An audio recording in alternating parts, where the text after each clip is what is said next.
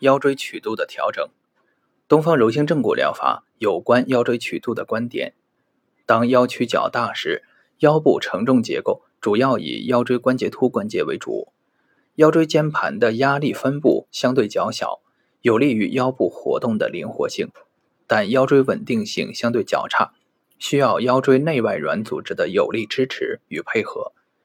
虽然在腰曲较小时，椎间盘压力会有所增加，却有利于椎间压力在关节突关节及椎间盘之间均衡分布，可以增加腰椎结构的稳定性。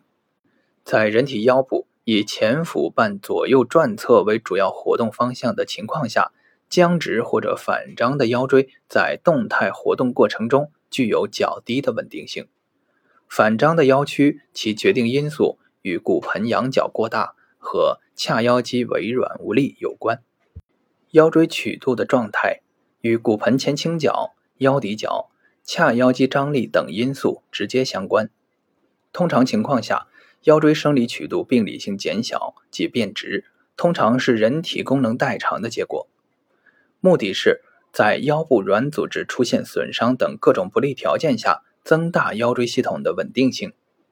对同一体征表现的不同机制的认知，决定着治疗的指导思想、治疗方法和目标，以及最终的疗效表现。腰椎曲度的调整途径，可以通过改变腰椎关节突关节对合面的大小调整曲度。关节突对合面增大，腰曲减小；关节突对合面减小，腰曲增大。也可以通过关联结构调整曲度。即通过骨盆前倾角的变化来调整腰曲，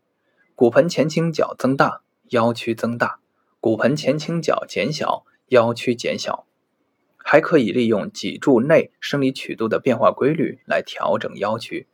即通过调整颈屈、胸屈来达成腰曲的调整，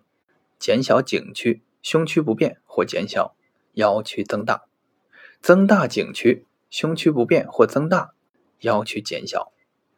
在局部结构上，可以通过髂腰肌张力变化来调整腰椎曲度。跑步、跳跃、快步走等运动可以增加髂腰肌收缩力，故对增大腰曲有着直接意义。